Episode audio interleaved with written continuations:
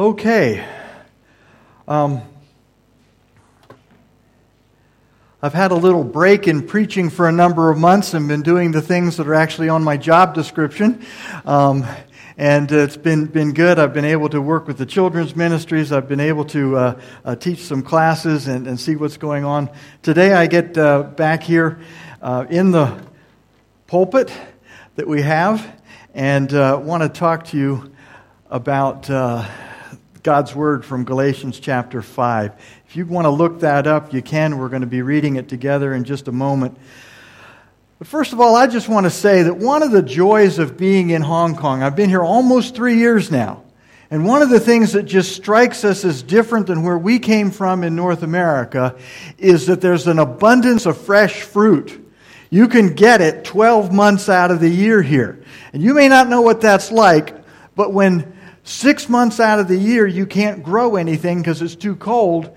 That kind of dries up the fresh fruit supply. It has to be trucked in from someplace like around here. And so we get this, we get this fresh fruit. Um, Marianne is able to go to the market and, and bring it home, and we enjoy it. And sometimes we just don't realize how much work goes into producing that fresh fruit. Um, some of you um, I, I, know in, I've heard stories in the Philippines of your families having some kind of fruit farm, and uh, you, you get to see those kind of things. Well, we had fruit in our property uh, back in North America. We, uh, one of the things that we really enjoyed growing was strawberries. Strawberries is one of my favorite. Um, Marianne's father grew strawberries and sold them um, uh, he grew them each year, and so we, we followed up with that when we had a piece of property and we could put some in. We had so many strawberries that we just shared them with the neighbors. We enjoyed them. We took care of them in season. And where we lived in the wintertime, in the late fall, we would take the leaves that fell off the trees. Oh, that doesn't happen here. we'd take the leaves that fell off the trees and we'd cover the strawberries to keep them from being uh, damaged by the, the cold snow. And so it was work. There was, a, there was a, a an annual ritual of following what it took to take care of these strawberries. And what we find out here as Paul gets into Galatians chapter 5 is he talks about the fruit of the Spirit.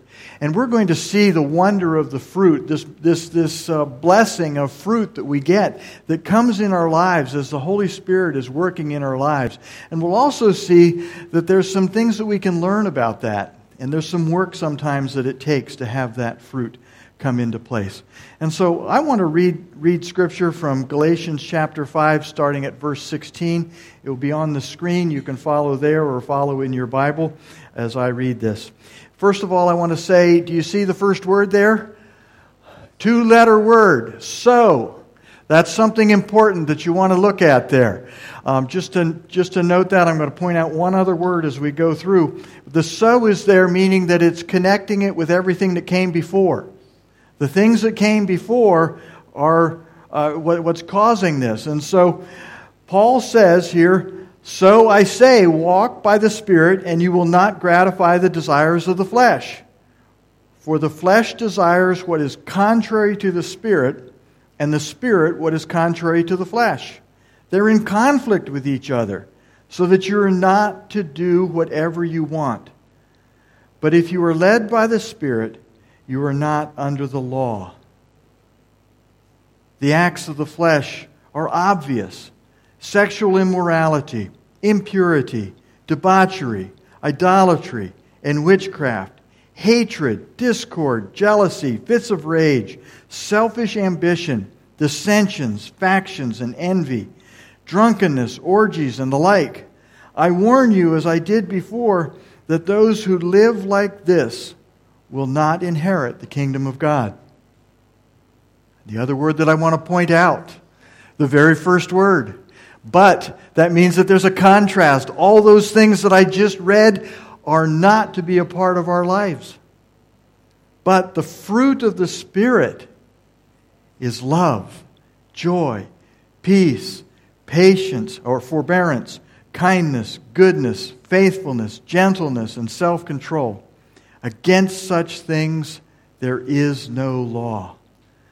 Those who belong to Christ Jesus have crucified the flesh with its passions and desires. Since we live by the Spirit, let us keep in step with the Spirit. Let us not become conceited, provoking, provoking and envying each other. Do you see this list? If I put it up there in, in a list form, you can see that in just two verses, in the book of Galatians, in just two verses, and you can even say just nine words, it's almost as if the Apostle Paul is doing a brainstorming session. If I asked you to each pull out a piece of paper, and I want you to list some characteristics that should be a part of the Christian's life, what would you put down? I think that's what. Wait a minute. Slide change error. Um, the remote could not confirm that the request of this slide change occurred. Something's the matter. um, there it goes. Um, you see, here in, in, in nine words, the Apostle Paul is like he brainstormed what the characteristics of a Christian should be.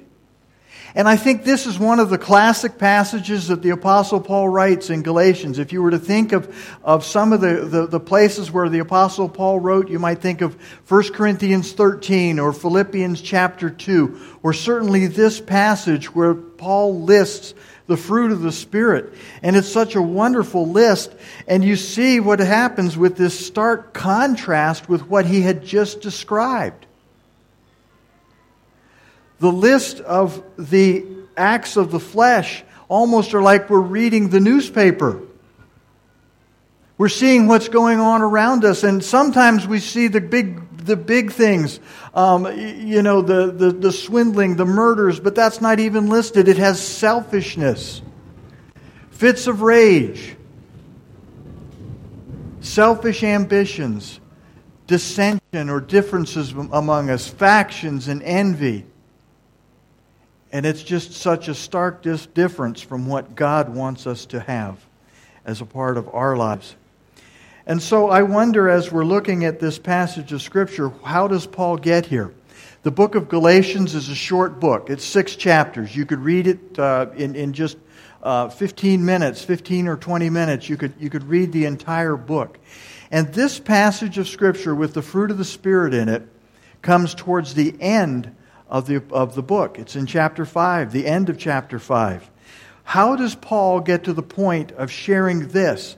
I think what's really going on is Paul has one message that he's giving, and I'm going to share that with you in just a little bit. And he explains it and, and um, expounds on it by giving different illustrations. And the fruit of the Spirit and the acts of the flesh, the contrast that's given there, is one of those illustrations that Paul uses to make his main point. And so, what's going on here? Galatia is in what is in a country that's now called Turkey. Galatia is really a region, a state, a province, whatever you want to call it. It's in the central part of the country of Turkey. The Apostle Paul went to this area on his first missionary journey. He left from Antioch. Antioch's where the Christians were first called Christians. And he went over to the island of Cyprus, made a couple stops there, shared the gospel, and then he took a ship and he went north um, into this area that's called Galatia. If you're reading in, in um, Acts chapter 13 and 14, you can read about this missionary journey. And he goes up into the cities, Lystra, Derbe, Iconium, into these cities, and he plants the seeds of the gospel. People come to Christ, and they start forming churches. The Apostle Paul, then, that, that green line uh, goes in one way and then he comes out the same way and ends up back at Antioch. And that's his first missionary journey. Rather short compared with uh, some of the others. Um, but he's, he's, he's telling the Christians there how to live. Sometime later, he starts getting reports that there are, there are Jewish believers who go up into that area and tell the, the new believers that Paul led to Christ that they have to not only believe in Jesus, they have to follow all the rules of Judaism. And one of those things, the, the, the classic one that, that is here that becomes the symbol of all the laws and rules, is circumcision. And Paul says, No, you need to believe in Jesus. And so he writes this letter back to the Galatian church and tells them that they need to follow Jesus, the, the, the love, the grace that Jesus put out there. And salvation is a free gift. And so the big idea that I see running throughout the book of Galatians is that love, God's love, by the way, you have uh, outline if you, I'm sorry I didn't mention it earlier, but if you need to, to get one, the outlines are in the bulletin and you can put your hand up. Somebody will get you one if you want to have that outline. The big idea Two things that you need to see, and if you, if you put these in your mind, you'll see them continuously throughout the book of Galatians. God's love is unconditional. There's absolutely nothing that the Galatian people could do or we could do to have God love us any more or any less. God's love is a characteristic of who God is. The second part of this is that salvation is a free gift. Salvation is a free gift. Now, I almost had to laugh. I was working on your thunder. I was working on the uh, what, what's your sermon notes, the handout that you have there. And I was using a, a, Microsoft product. And when I put there, salvation is a free gift, Microsoft thought that I made a mistake. And that part was all highlighted. Like I needed to come back and give that some kind of attention. I was saying something wrong. Because you see, I had free and gift right beside each other. And Microsoft is saying, of course! Free is a gift, and a gift is free. Stan, you're being redundant. You don't need to put both of those words there together. But you see how it makes the point.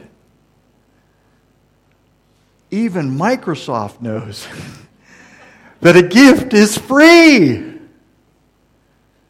And these Judaizers were coming into Galatia saying, You need to work for your gift.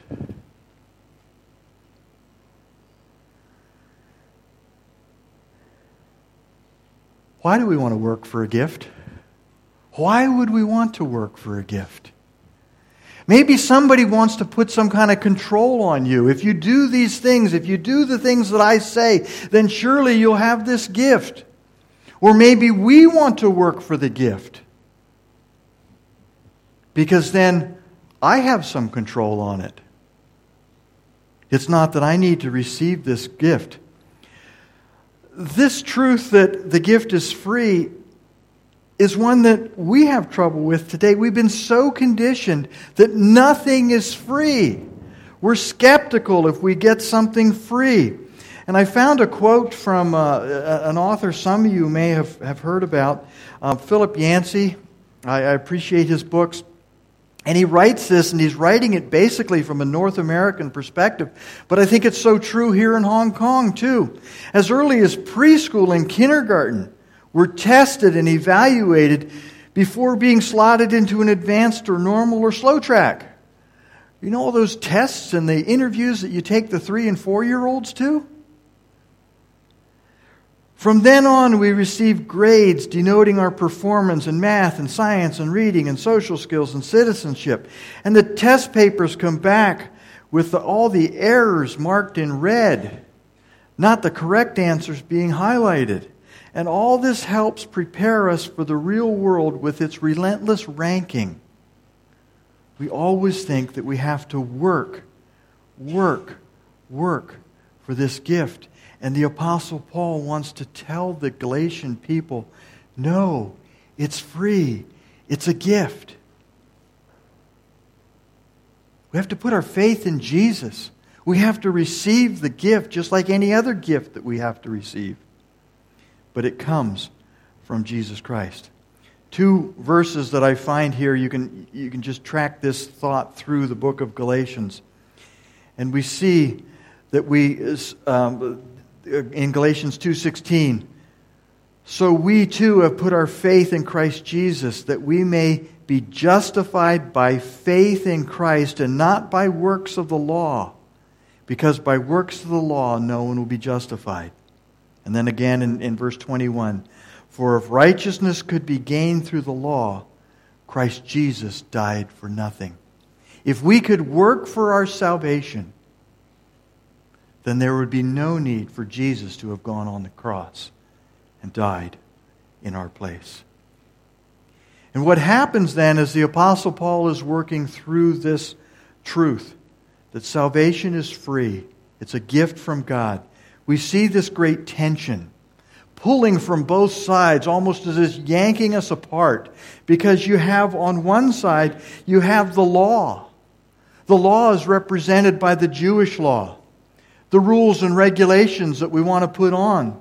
The, the law needs to be put in place so that we can know uh, what the truth is. But we have the law, and on the other side, we have liberty. This freedom that we have in Christ, where Christ sets us free. And I've talked with people who are wanting to know about Christianity. And you explain what grace and salvation is, and time and time again, I've had the question posed to me well, what do I do to be saved? Oh, you mean that when I sin, Jesus can forgive me? Yes. The next part is, then why don't I just keep sinning if it's that easy? Do you see, if Jesus will forgive me every time I sin, I have this liberty. He will release me from the law. Then what is this salvation? It's so different. It's hard to understand. And the laws are a very real part. You find it in the Bible. You find the law being present throughout the Old Testament. But Christ wants to bring us the freedom that we have. And Paul lets us know that there's a third way. There's law on one side, there's liberty on the other side. And uniting it all together, just count the times the word love gets woven through this chapter and this book. Because what it is, is the love that's demonstrated by Jesus Christ. Let's look at a few of those verses. Galatians chapter 2, verse 20. I have been crucified with Christ. This is Paul saying, I have been crucified with Christ, and I no longer live, but Christ lives in me. The life I now live in the body, I live by faith in the Son of God who loved me and gave himself for me. Galatians 5 6. For in Christ Jesus, neither circumcision, the law, nor uncircumcision, liberty, has any value. The only thing that counts is faith expressing itself through love. Galatians 5:13 You my brothers and sisters were called to be free. But don't use your freedom to indulge the flesh. You have this liberty, don't use it to indulge your flesh. Rather serve one another humbly in love. Galatians 5:14 For the entire law is fulfilled in keeping this one commandment Love your neighbor as yourself. We had the Ten Commandments of the Old Testament. We have this instruction from the Apostle Paul. If this was lived out, imagine how our world would be different. And then, as you know, of the fruit of the Spirit, love is the first one found. And we've looked at that already. So, God is just doing uh, uh, some amazing things here. Let me illustrate this again from the idea of a parent and a child, because this is what the Apostle Paul does in chapter 3 of Galatians. He's talking about the relationship between a parent and a child. How many of you have children? How many of you have been a child? Okay, that gets everybody. so you know what it's like. You, if, you, if you lived in, on, on, a, on a busy or, or even a, a not busy street, as a parent, would you let your child play in the street?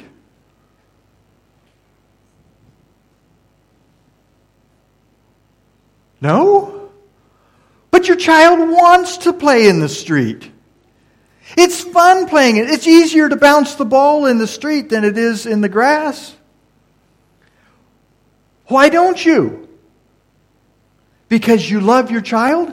You know that a bus may be coming by? You know that the bus is bigger than your child? You see, what happens, the illustration that the Apostle Paul gives here, is that when we're a child, we need this external discipline. It needs to come from outside because someone wiser knows the good things and the bad things to do. And that's what God gives us in the law. Someone wiser, more mature than us, knows what's good for us. So God lays that out for us. And as you trace through the laws of the Old Testament, there's some pretty bizarre things. But you find the truth that God loves us. And so, as a parent, we realize that the external discipline needs to be there. Once the child gets to be about 15, 16, 17, 18, if you're still telling that child to not play in the street, there's something wrong. And there may be something wrong. There are some children that, that, that need that at 17, 18 years old. But what's supposed to happen with the child is that as the child grows up in a loving home with loving parents, the rules and the regulations become internal. And they follow them because they love the parents. Now, playing in the street's a pretty absurd example. But honoring God with your life as a child should be something that transitions from the external rules to an internal love for the parents and for God and for their family. And they do it because they love one another, not because there's a rule. The Apostle Paul in, in uh, 1 Timothy and, and, and Titus, he gives um, teaching to uh, leaders in the church, and he tells the leader to be self controlled. The leader needs to have that internal control where they, are, where they love the Lord because of this deep love that's inside. When you're asking the question, how close can I get to breaking the rules without actually breaking the rules? How many rules can I break before God doesn't love me anymore? How many rules can I, can I have that, that, you know, how close can I get before God sends me to hell? I would submit you're asking the wrong question. Let me give you an illustration. There's a farmer who lives way back in a, in a narrow valley. He has a farm back there, and his farm is growing quite successful. He has the, the practice of, of twice a week taking a wagon of his produce and taking it into the market in town. And that involved going through this road that went along a narrow pass that had a very steep cliff that went off it. The farmer was always very careful as he took his produce to market.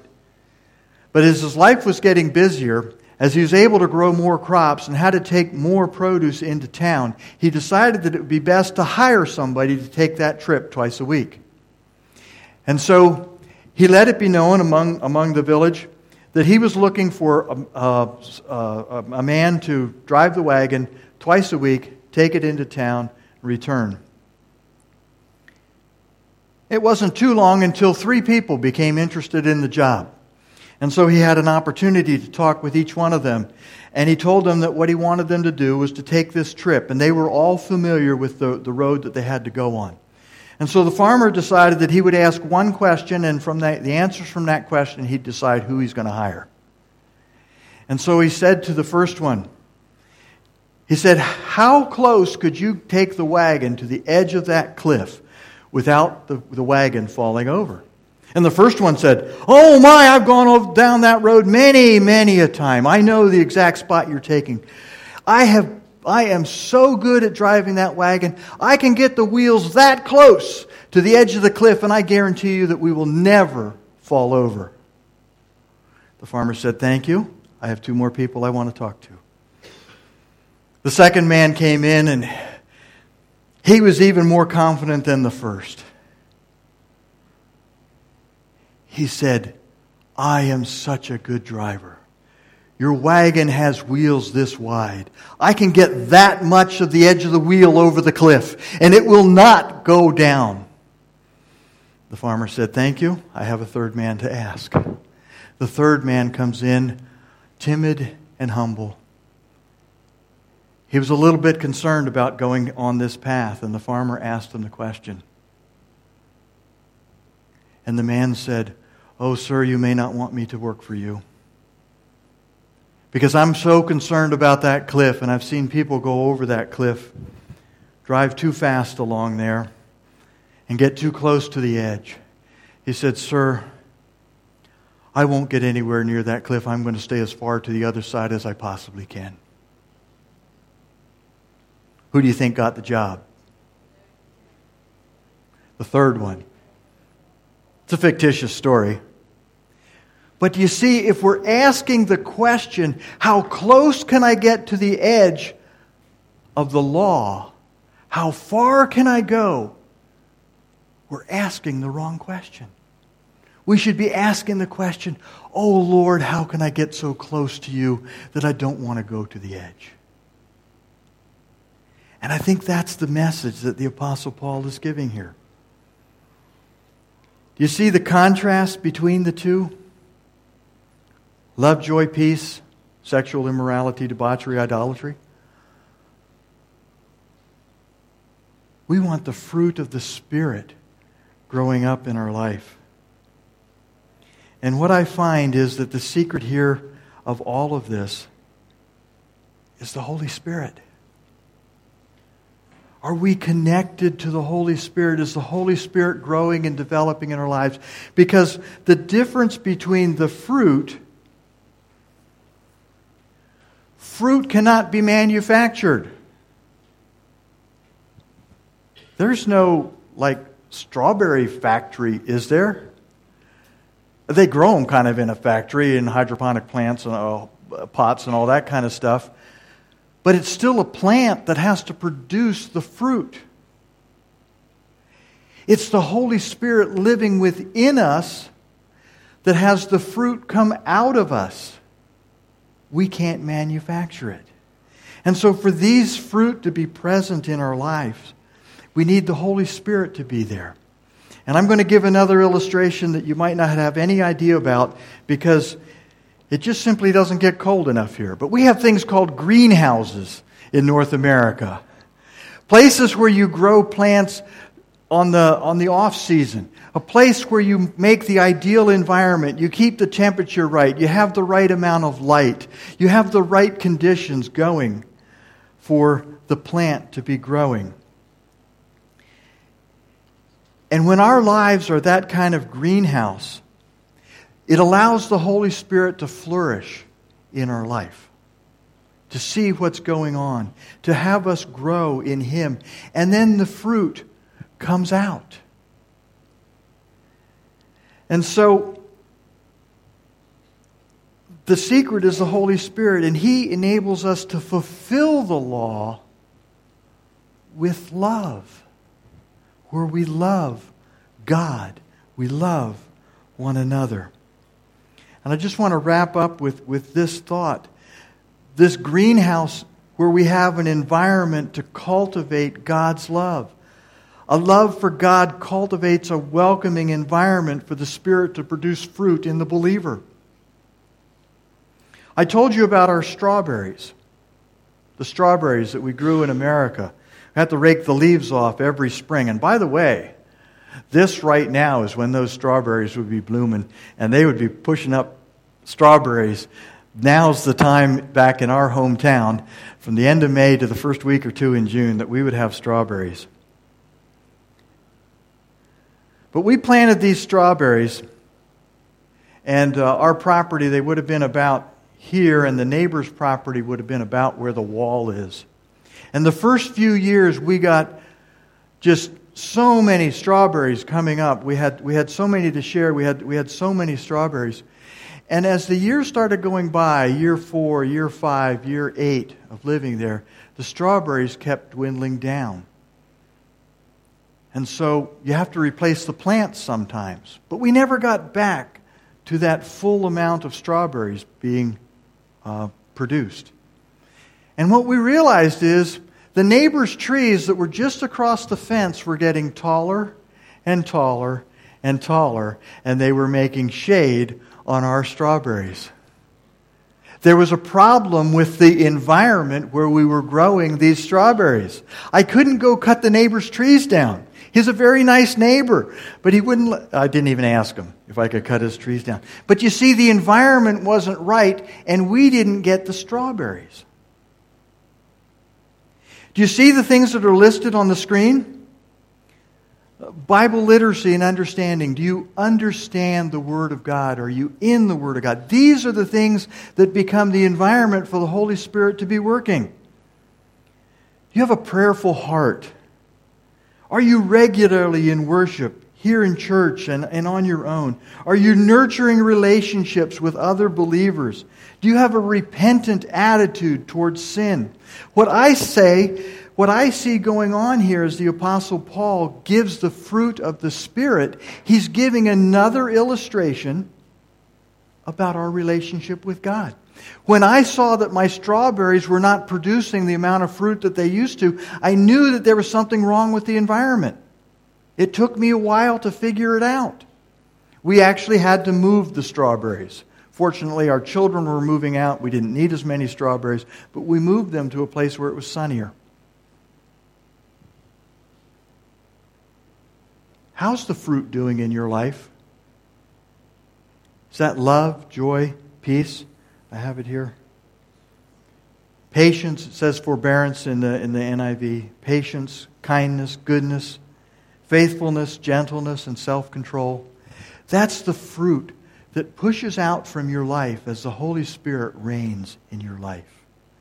And I think that the Apostle Paul is giving us a couple things here. One, the stark contrast between the world and the, and the life that the Christian lives with the fruit of the Spirit growing there. And another one, it's an opportunity for us to examine our lives and say, what's going on? How's the Spirit doing? The Spirit begets life, and life begets the fruit. And that's what's going on. And so, with this, with this love, joy, peace, patience, it's a, it's a sign to see if God is working there. And I have a summary for you just to kind of wrap this up, give you something to hold on to, give you something to remember. The fruit of the Spirit are in stark contrast to the acts of the flesh. I mean, just look at those two lists. They are so different. This night and day difference demonstrate the change God makes in the believers' lives. The fruit gradually grows. Strawberries can come a, a year after you plant them. We had apple trees. They take several years. And for that fruit to grow, that fruit comes to fruition in your life as you walk with Jesus and have the Spirit living in you. And then that fruit, they're an evidence of God to the world. They'll see what's going on in your life. And they'll say, Why is that happening in your life? Why is there such joy? Why is there peace? How can you have patience in this situation? And you can see what God has done in your life. Let's pray. Father, I thank you for who you are and how you work. Lord, you're so very real, so very present and Father, these, these simple illustrations, we all have fruit. We all see fruit. We enjoy it. We pick it. We, we, we eat it. We bring it home from the market. And Lord, these common illustrations can be a part of our life with you. May they take us to the point where we check the fruit and see how it's doing. How's it doing in my life? How's it going? Is the Spirit ruling and reigning in my life. May you be honored in each person's life. I thank you now. In Jesus' name.